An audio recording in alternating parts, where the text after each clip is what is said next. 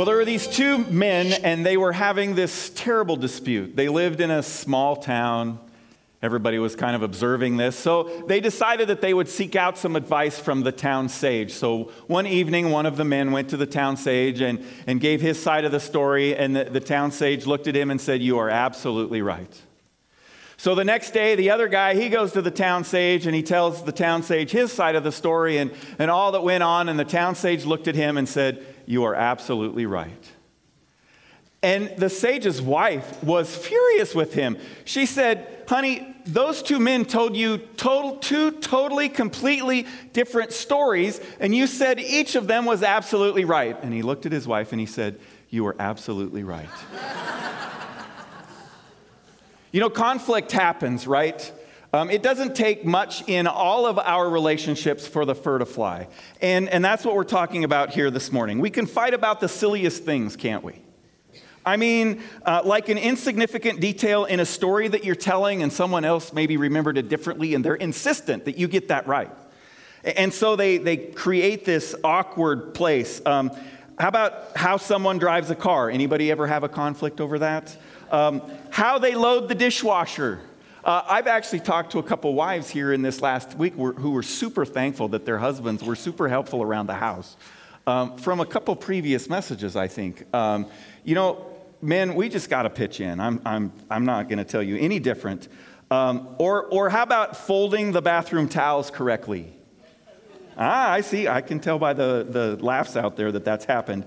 Uh, maybe you are in college and you have a roommate who has a quirk that for some reason you just can't overlook it, and it's just this constant um, uh, thing of, of, of conflict. What, what is the, think about this, what is the craziest conflict that you've ever heard of? Think about it. What is the craziest conflict that you have ever heard about? Oh, or this, what is the silliest thing that you yourself have ever had a conflict over? You know, later you were just like, oh, that was just totally ridiculous. Or maybe to this day, you're still adamant, I was right. Uh huh. Well, here are seven ways to turn a disagreement into a feud. Okay, these come from the book Tell It to the Church by Ron Kraybill. Seven ways to turn a disagreement into a feud. Number one, be sure to develop and maintain a healthy fear of conflict, letting your own feelings build up so you are in an explosive frame of mind. Number two, if you must state your concerns, be as vague and general as possible. Number three, assume you know all the facts and that you are totally right. The use of a clinching Bible verse is helpful. Speak prophetically for truth and justice and do most of the talking yourself. Number four, with a touch of defiance, announce your willingness to talk with anyone who wishes to discuss the problem with you, but do not take steps to initiate such a conversation. Number five, latch tenaciously onto whatever evidence you can find that shows the other person is merely jealous of you. Number six, Judge the motivation of the other party on any previous experience that showed failure or unkindness. Keep track of any angry words. And number seven, if the discussion should alas become serious, view the issue as a win lose struggle. Avoid possible solutions and go for total victory and unconditional surrender. Boy, I'm kind of sensing the lack of of humor in these speaks to the truth that we've all experienced, probably some of these in our relationships. Um, conflict in any relationship is inevitable, it's going to happen. Uh, it doesn't matter what relationship it is husband, wife, brother, sister, mother, daughter, uh, father, son, son, mother, boss, employee, best friends, the combinations are endless. In other words, conflict or disagreement or anger or hurt, it happens. It's going to happen in all of our lives. Um, conflict in our relationships can usher in all kinds of unhealthy attitudes and actions, can't it? I mean, it, it, it gets a hold of us and we go down this road and we become blinded. Now, relationships are God given, they are a gift. Um, we were created for relationships as, uh, as image bearers of God Himself we have this vacuum for relationship. And, and they are also something that the enemy uses against us every day. Every day. Satan doesn't want us to be unified, he doesn't want us to be content and growing in our commitment and loyalty to other people on a daily basis. And he is intent to steal, kill, and destroy at, and, and use every uh, measure necessary in order to get us to do that. And our relationships are a major battlefront for him. He is relentless in, in uh, pressuring us, in, in tempting us to look at other people as things or, or hills to, to lord over or, or whatever, or, or people to get something from. So he does what he can to get us to think about only ourselves.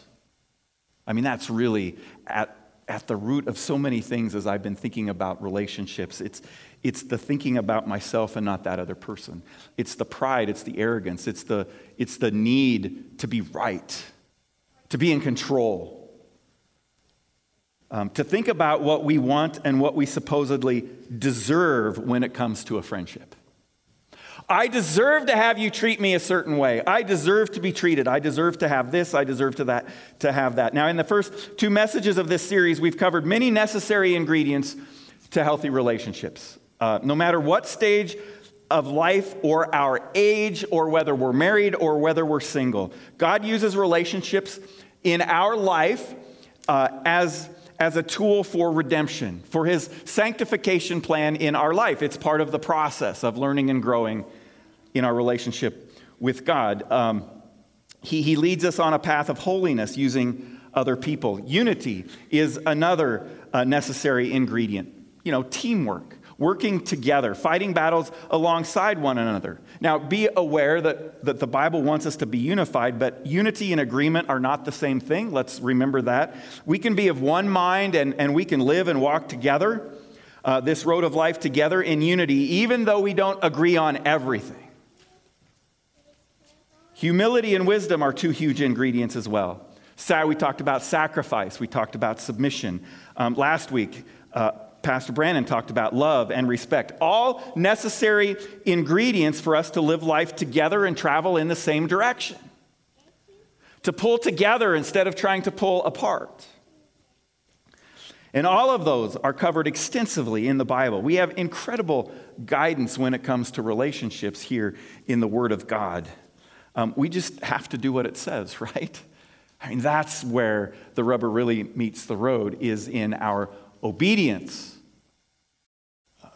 God describes them clearly, defines them in many times in simple ways. See, knowledge isn't our problem, it's obedience. Now, the Bible is clear on relationships. We are to love one another as Christ loved the church. Um, we're to bear with one another. We're, we're able to love because God loved us first. Um, so we can, in fact, all get along we just need to uh, know how to do it. And this morning's message is going to help us with that. The, the Holy Spirit empowers us to be able to accomplish living together. We just often mess it up.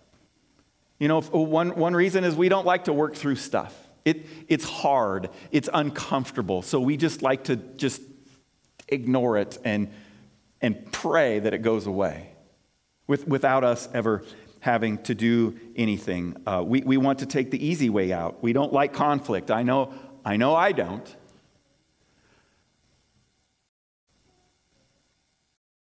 But ignoring it and hoping it will go away does the opposite, doesn't it? I mean, have you ever ignored something that, that was an actual conflict? I mean, there's things that we need to just let go. People say things, people do things. You know what? I'm, I'm giving you a pass on that. I, I'm not going to hold that. That's not going to that's not going to affect me. Um, maybe we'll have an opportunity to talk about it. Maybe we won't. I'm just going to let it go. Um, Ephesians 4:31 says this: "Get rid of all bitterness, rage, and anger, brawling and slander, along with every form of malice." You see, if we don't work through conflict, that's where we end up. Paul is saying these things right here are descriptive of people that don't work through conflict rage, anger, fighting, harsh words, and malice. And if we give those, those words, those attitudes, those actions a prominent place in our life, it then begin we plant those seeds, it begins to sink roots in.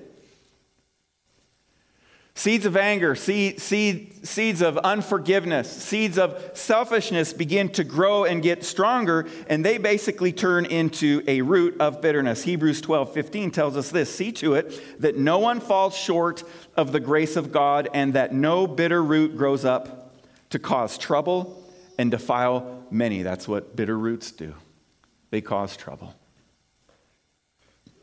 And they grow stronger and deeper and the stronger and deeper they get, bitterness, man, bitterness is hard to let go because it, it becomes a part of us and, and we, we just, we feel we have a right to hold on to it.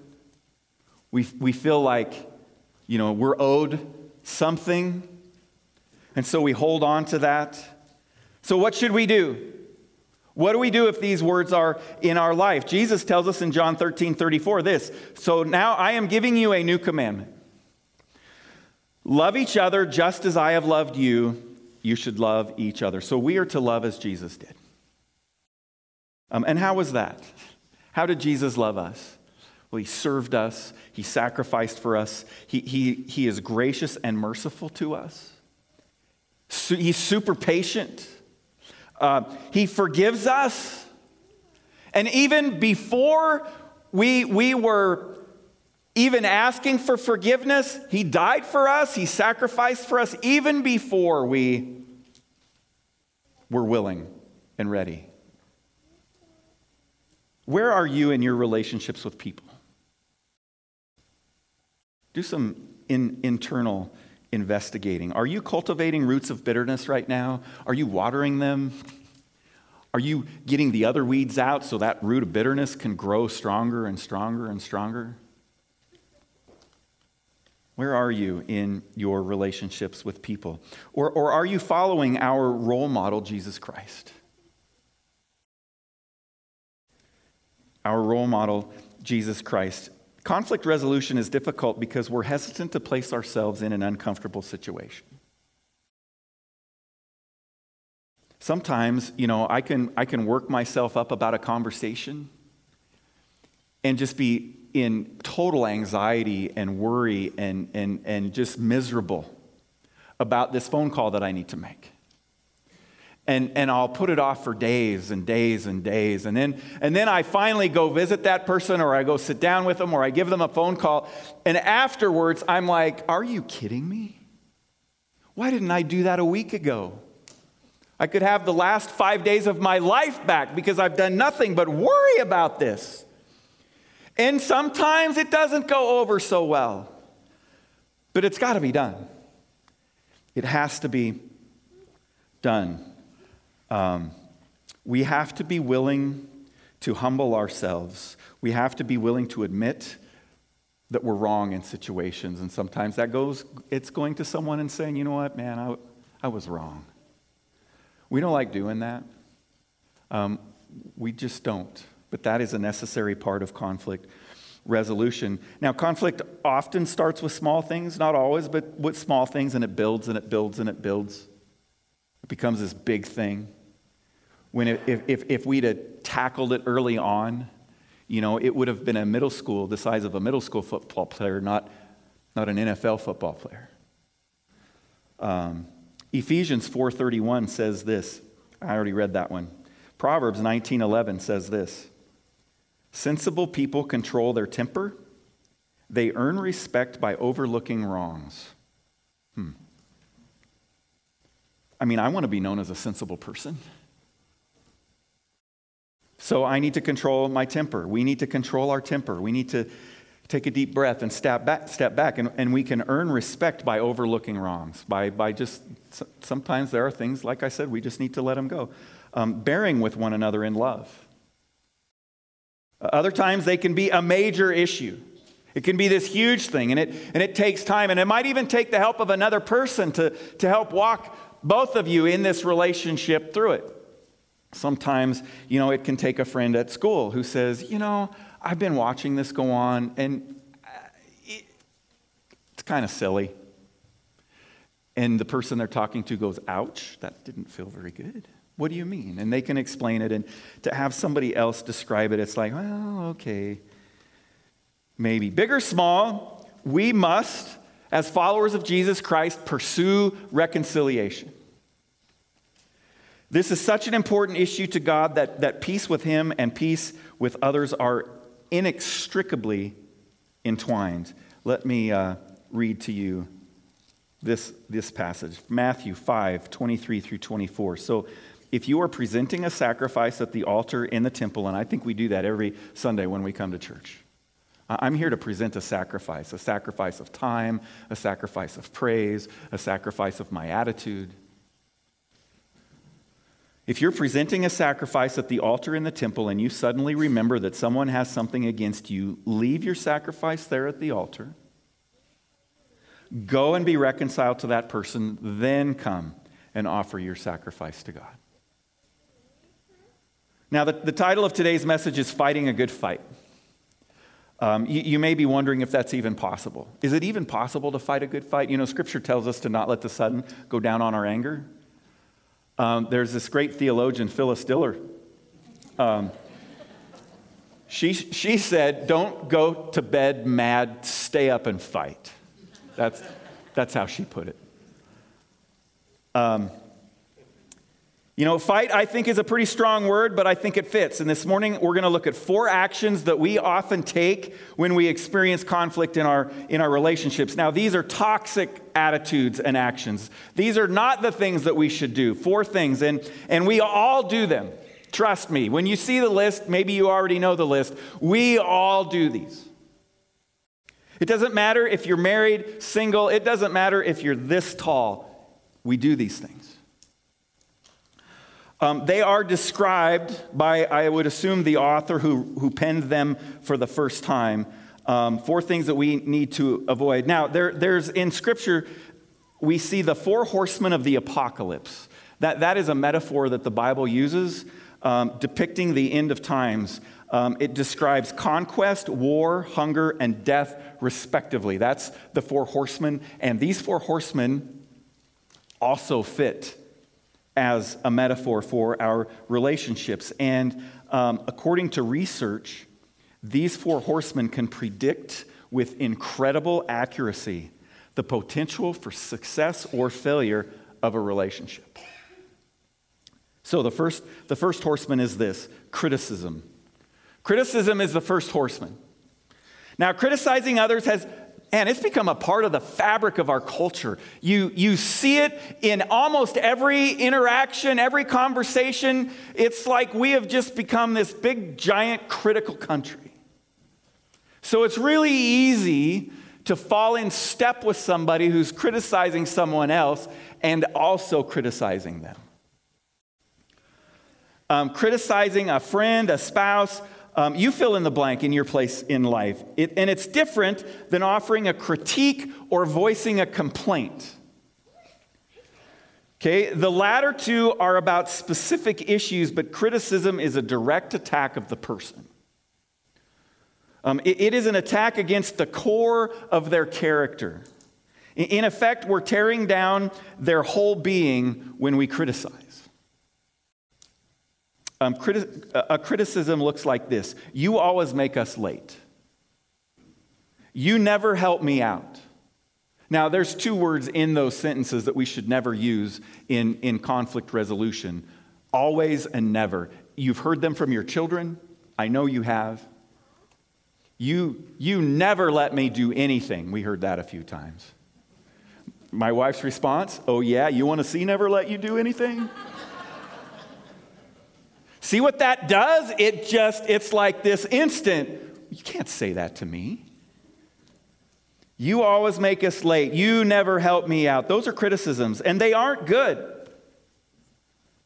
Um, I bet you could think of a few times recently where you criticized someone. Probably don't have to think about it much, in fact.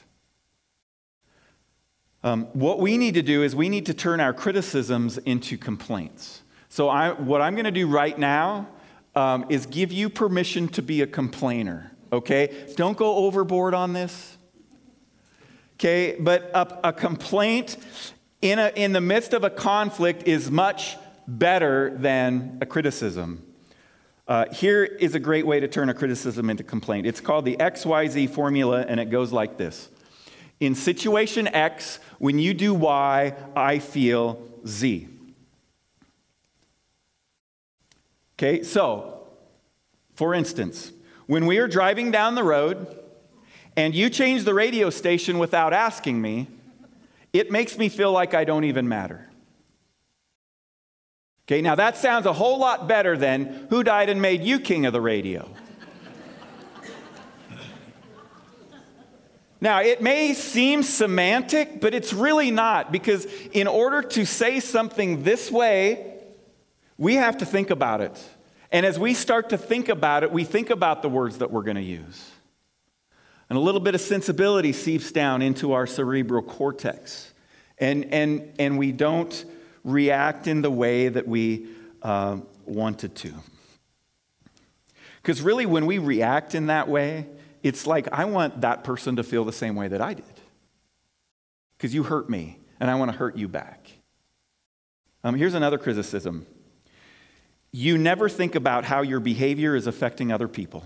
I don't believe you are that forgetful, you're just selfish. You never think of others, you never think of me. Now, that was in response to somebody, uh, I believe, who was running late, didn't come home, didn't, was late for supper, whatever. Um, here's the same subject as a complaint instead of a criticism. Okay, I was scared when you were running late and didn't call me. I thought we had agreed that we would do that for each other. Call when we're running late. Sounds totally different, doesn't it? It's like one, we want to attack the person, the other, we're just trying to find a loving resolution to this. That's in our relationships is what we need to be about. A complaint gives room for the other person to respond in a non defensive way that may express acceptance of responsibility, admission of fault, and understanding of the complainer's perspective. It doesn't always happen that way. We have to recognize that's not why we're changing this so that we always get the right the right response no, I'm changing this because that's, that's how God would want me to, in a loving way, talk to this person about this hard thing that's happening. Um, knowing, now, knowing these four destructive habits is good, and we need to know them, but, but, but we also need to practice short circuiting them. And we can't fake them. you know, any of us can see a, a fake from a mile away. They, they need to be genuine. And in order to do that, we got to go vertical at every turn. I'm hurt. Okay, God, you got to help me with this. Please. You know, if, if that can be our first go to, He will do so much for us in how we interact with other people and resolve conflict in our relationships. Now, in your notes, um, I have given you some blanks there, and I didn't give anything to Roy concerning those. At the bottom, after in situation X, when you do Y, I feel Z, there's a blank there, and there's, there's a thing that says alternative. So in that blank, you need to write criticism. And then what I want you to do later is I want you to think about uh, a way that you've criticized somebody, and I want you to write that after that colon right there. And then I want you to put your mind to it and think of a way that you could have said that differently that would be more about lovingly responding and resolving this as opposed to inflicting pain on the other person. Okay, and, and, and there's the same thing is under point number two and point number three. So just keep that in mind. Um, Romans 12:10 says, "Love each other with genuine affection and take delight in honoring each other." We can honor other people in, in the midst of conflict. Um, we need to pray for this. God, help me love others. Uh, Romans 15, 5. May God, who gives this patience and encouragement, help you live in complete harmony with each other, as is fitting for followers of Christ Jesus. Living in harmony together is fitting for us as followers of Christ. When people who are watching us from the outside as believers, as Christ followers, of those who say that our goal is to love God and love others, see us not loving each other, they go, What gives? Well, I guess it isn't the real thing. I guess I should be looking for something else or looking somewhere else. Now, if you find that you and your friends or your spouse are critical of each other, don't assume your relationship is doomed to fail. Okay, don't draw that conclusion. Um, but take caution. The, the problem with criticism is that when it becomes pervasive, it paves the way for the other three that we're going to talk about, which are far deadlier horsemen to follow. It, it makes the receiver feel attacked, rejected, and hurt, and often causes both sides of the conflict to fall into an escalating pattern where the first horseman reappears with greater and greater frequency the, as time goes on. And, and that leads us to the second horseman, which is contempt. Number two is contempt. When we treat someone with contempt, we are no longer criticizing them, we are now diagnosing them. Okay, we say things like, You always make us late because you're so irresponsible. You know, you can tell when you've been the subject of a contemptuous statement when you feel about this tall. It's not good. When, when we communicate in this way, we become truly mean. We treat others with disrespect. And we often mock them with sarcasm, ridicule, call them names, mimic or use body language. We don't even have to use words sometimes, right? Have you ever had somebody roll their eyes at you? Oh. Right? Not a word is spoken. But an incredible level of disrespect has just been rendered. When we're on the receiving end of contempt, it makes us feel despised, it makes us feel worthless. While criticism attacks the other person's character, contempt assumes a position of moral superiority over them.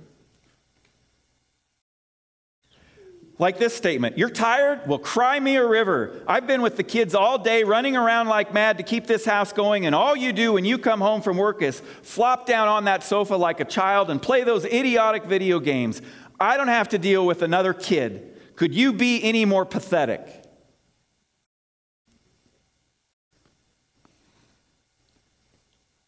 I can't believe you haven't done the dishes yet. I, this is for you college kids who are living with each other. I can't believe you haven't done the dishes yet. I had four classes today and you only had one. Seriously, you are so lazy.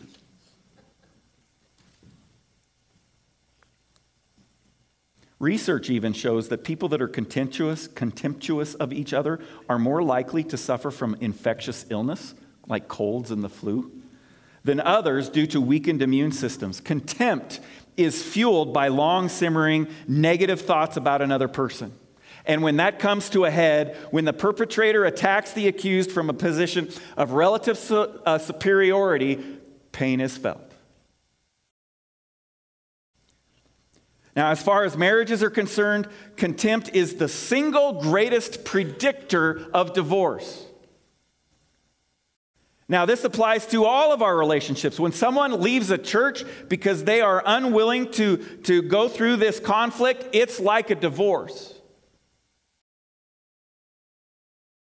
Um, when you refuse to work through things with a friend because of criticism and contempt and you go your separate ways, it's like a divorce. There was this person that you relied on and you stuck with through thick and thin, and now you've just said, forget the relationship.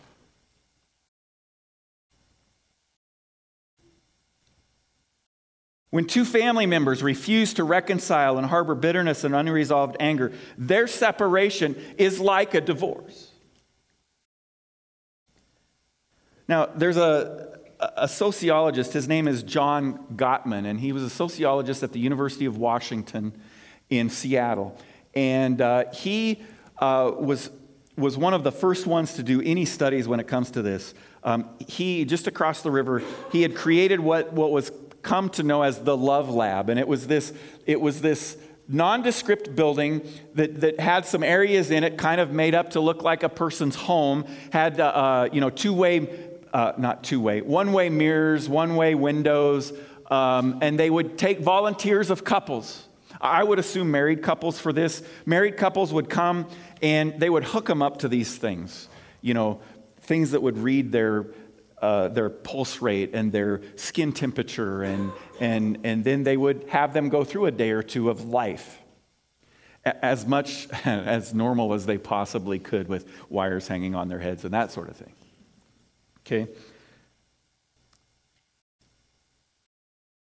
At the end of this study, or as they went through this study, Gottman found that he could predict with a 94% accuracy whether a marriage would succeed or fail based solely on how couples would fight.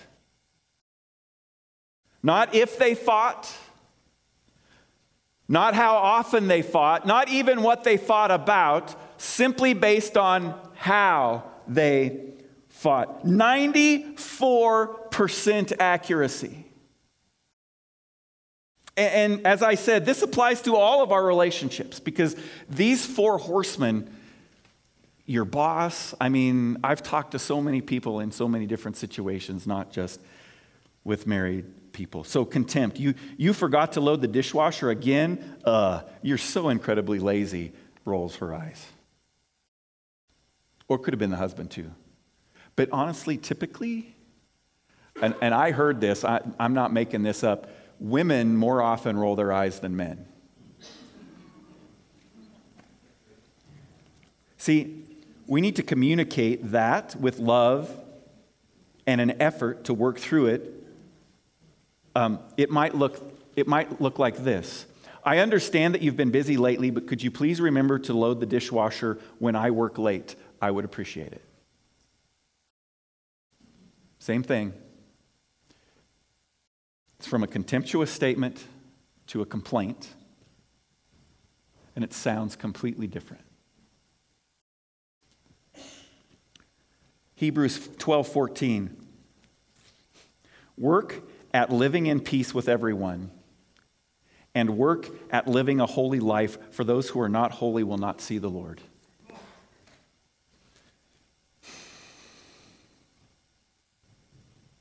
2 Corinthians 13 11. Dear brothers and sisters, I close my letter with these last words Be joyful, grow to maturity, encourage each other, live in harmony and peace. And I think probably those happen in almost in that order.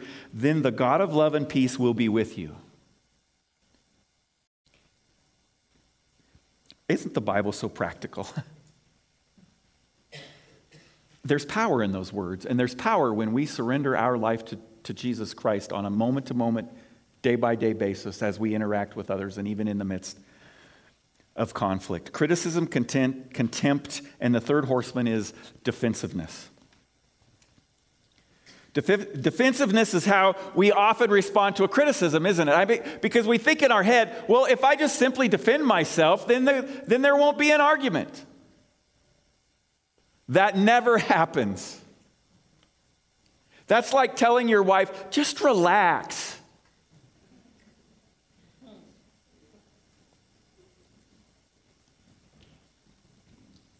Or buck up. Right? So, this horseman is nearly omnipresent when relationships are on the rocks we, we want to defend ourselves. When, when we feel unjustly accused, we fish for excuses and we play the innocent victim so the other person will back off. Doesn't matter who it is a spouse, a brother, a sister, a mom, a dad, a boss, a college roommate. We think to ourselves, if I just defend myself, that will resolve this. Unfortunately, that strategy never works because defensiveness, instead of settling conflict, it instead escalates it. Because when we put up our defenses, what does the offense do? They come harder. Um, here's a question Hey, Rumi, did you call Betty and Ralph to let them know that we're not coming tonight like you told me you would this morning?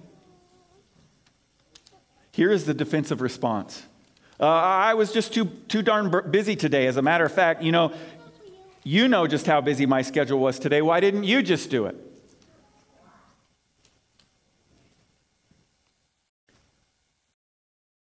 So, oftentimes, in our defense, we not only defend ourselves, but we heap blame on the other person for this situation that we're in right now.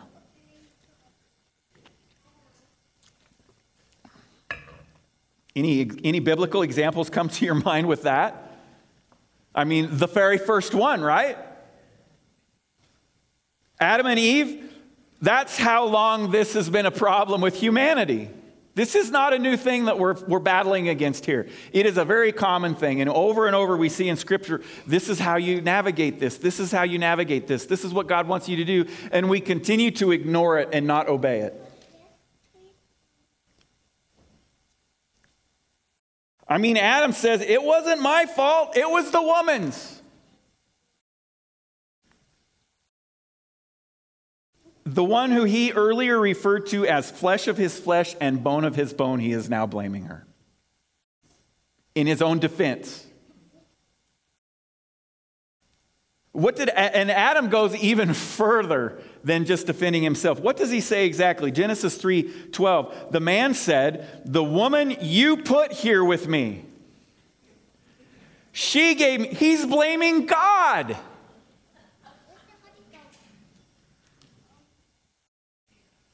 Boy, we have to be careful we don't do that. Because we can. God, if I had only not met them. God, if you would only, as if it's his fault. Although it is perfectly understandable to want to defend ourselves when we're stressed out and we're feeling attacked, we got to recognize that this approach will not have the desired effect. We have got to short circuit this. We have got to take a deep breath, go vertical, and recognize what our next words are going to do. And how are we going to communicate this? Because we want to resolve this. We want to, we want to resolve the conflict. We, we want to work through this. Um, defensiveness will only escalate the, con- the defensiveness will only will escalate the conflict if the critical person does not back down or apologize because that's they're, they're now well both of you are. You're in the fight or flight. Am i going to am i going to fight this or, or am i just going to turn and walk away from this? This is because defensiveness is really a way of blaming the other person and it won't allow for healthy conflict management. 1 corinthians 13 4 love is patient love is kind it does not envy it does not boast it is not proud yeah. I need to love that other person. Philippians 2 3, don't be selfish. Don't try to impress others. Sometimes that happens. We're in public and this conflict happens. And we're like, well, I'll show him in front of her, in front of all these, all, all of my friends, and they'll know that I'm really the one that's in the right. Hmm. Be humble, thinking of others as better than yourselves. Well, there went that idea. Ephesians 4 2, always be humble and gentle, be patient with each other, making allowances for each other's faults because of your love. None of us are perfect in this world. Don't get defensive, but with humility and selflessness, think of others. Be patient and make allowances for their faults because of love and because we ourselves have plenty of faults too. And, and look, we, we may need the help of someone else to help us walk through this. But if that's where you're at, get the help. Don't just hope that it will go away. Criticism, contempt, defensiveness, and now we find ourselves at the end of our rope if we've gone through all three of these. And the fourth and the final horseman is stonewalling, which is a perfect word picture for, for what happens. We put up a wall, we're done. I'm over it in this moment. I'm really not over it, but I'm, I'm not going to deal with this anymore. Um, stonewalling occurs when the listener withdraws from the interaction, shuts down, and simply stops responding. Rather than continuing to confront the issues, people who stonewall can make evasive maneuvers such as turning out, turning away, acting busy, or engaging in obsessive or distracting behaviors.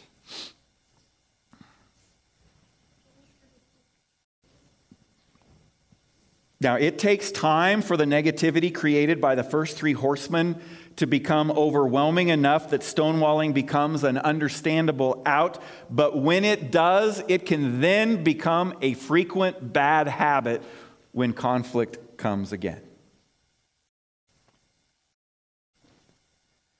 And unfortunately, stonewall isn't, stonewalling isn't easy to stop.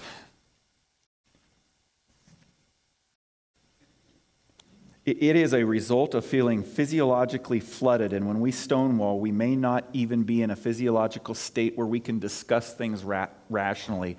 When my oldest daughter was about nine, would that put her in? She was a sixth grader, so I guess that would be like 12, 13 ish. I mean, there were lots of parenting decisions that we had to make for her because she obviously was not going to make the right decisions. And we had some pretty strong, what some might refer to as knockdown dragouts, where faces got red, volume went up, palms got sweaty, and in that moment in time, there was not going to be any resolution to the situation. So, what we found that we had to do was when that occurred, it was like, all right, let's go to our separate corners, so to speak. Let's take 30 minutes, do some deep breathing, do some praying, do something else, and then let's come back and let's talk about this. And, and oftentimes, now she still often wasn't happy with the decision that was made, but I remember calling my brother one day, and, and I was just so. See, that's what we should do. We should call people that we think would have wisdom. I called my brother, and I'm like, dude, this is, uh, let me tell you. And I told him the situation and what the argument was about and, and, and the decision that we were trying to make. And, and his words to me were, David, you are not her friend, you are her parent. Don't let the emotions change your decision. If this is a decision that you and your wife think is right, and it was, it had to do with a party and some movies and some eighth graders, and she's a sixth grader, and I mean, the world was ending, right? Now, even as I say it that way, it's not really very good. It was a hard thing for her. I need to acknowledge that. We need to acknowledge with each other that conflict is hard and we need to kind of help each other work through this.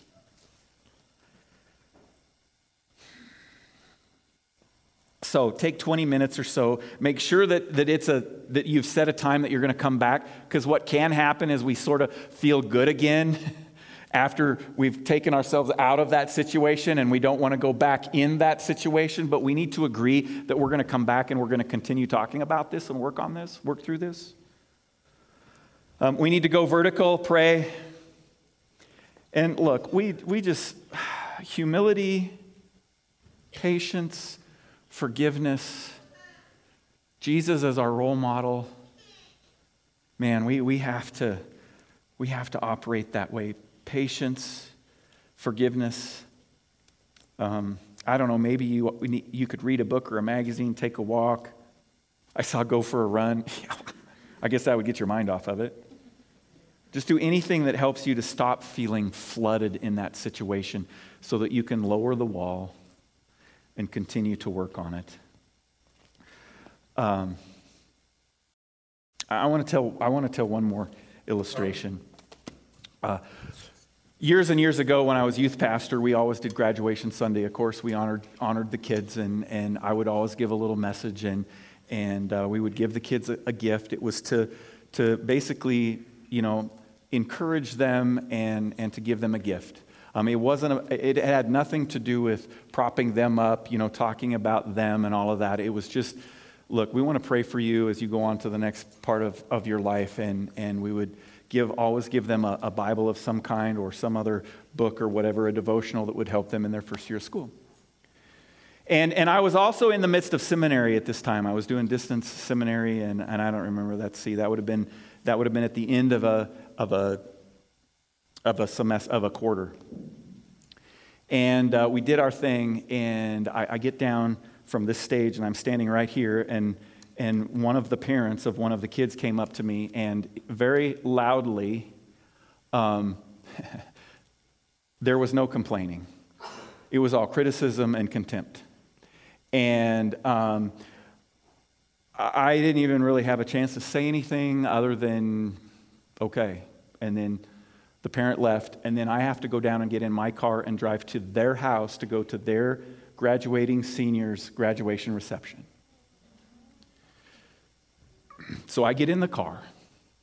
And, and immediately I, I start praying, and I'm like, God, I don't know what's going on in this parent's life. Surely there's something else that's going on. Something is causing them to feel stressed out. And I immediately kind of began forgiving them for, for this.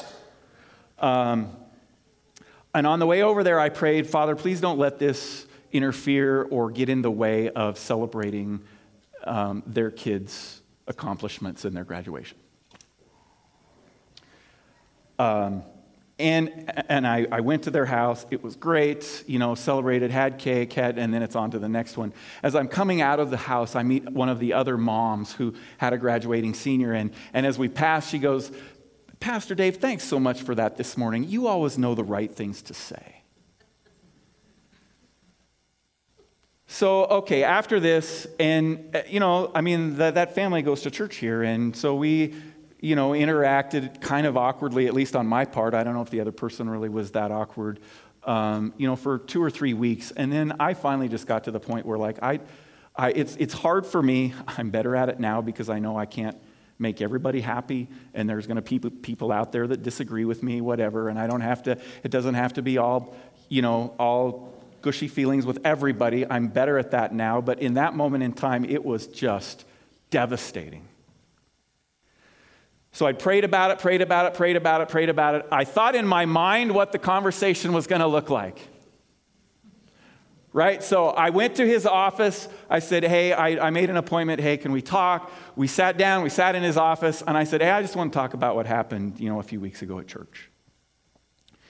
And, and I said, You know, um, you, you said these things, and, and you know, I'm, I'm in the midst of seminary and this, and, and you're, you're probably right. There were some I could have said things that I said better. I could have been better prepared. That's kind of what I think I said. Um, and, and, then I said, and, and though we, we don't ever, we've never, it's never been a part of what we do, so this was a little bit of defensiveness on my own part, which maybe shouldn't have been a part of this, but. Um, you know, we, the point of that, and I told him what our point every year is for this little thing. It's not to talk about the kids' scholarships and their grades and all of that. We just don't do that. And then I ended with this. XYZ. I said, when you, when you said those things the way that you did in the front of the church there, it really made me feel like this. And he looked at me across the desk and he said, Good. That's how I wanted you to feel. Now, that's not how I saw that going, of course.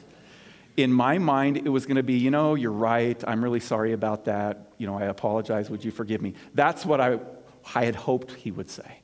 But that's not what he said. So I left there not devastated. Um, because we got to know that when we, when we try to reconcile with somebody, it's not always going to go the way that we think it should. And, and on my drive home in the car that day, single youth pastor, um, no, we were married. Um,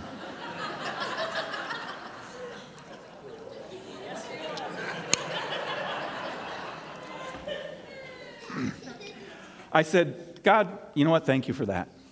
That was a hard thing to do. I did it. I believe before you, God, I've done everything that I'm required to do. I, I, I, I tried to reconcile.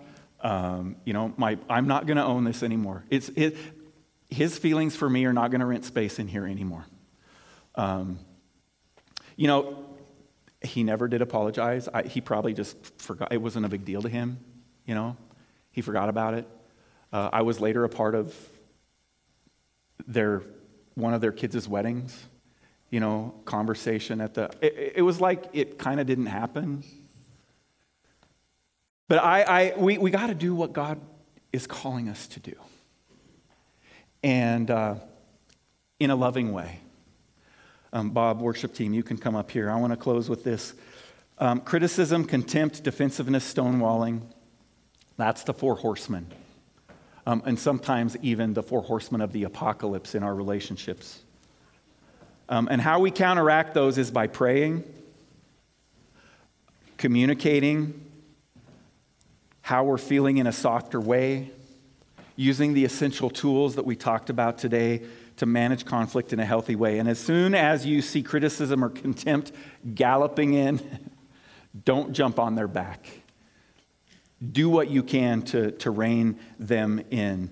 Uh, remember those antidotes that, that I've given you. Remember the XYZ formula. We gotta be, we gotta be vigilant, vigilant, um, vigilant. Always go vertical. Always. Because the more we can keep the four horsemen at bay, the more likely we are to have stable and happy relationships. And I want to leave us with this verse today. It's our memory verse. It's Romans 12, 18. And this is this kind of refers to my situation that I my illustration. If it is possible, this is in the Bible, okay? If it is possible, as far as it depends on you, live at peace with everyone.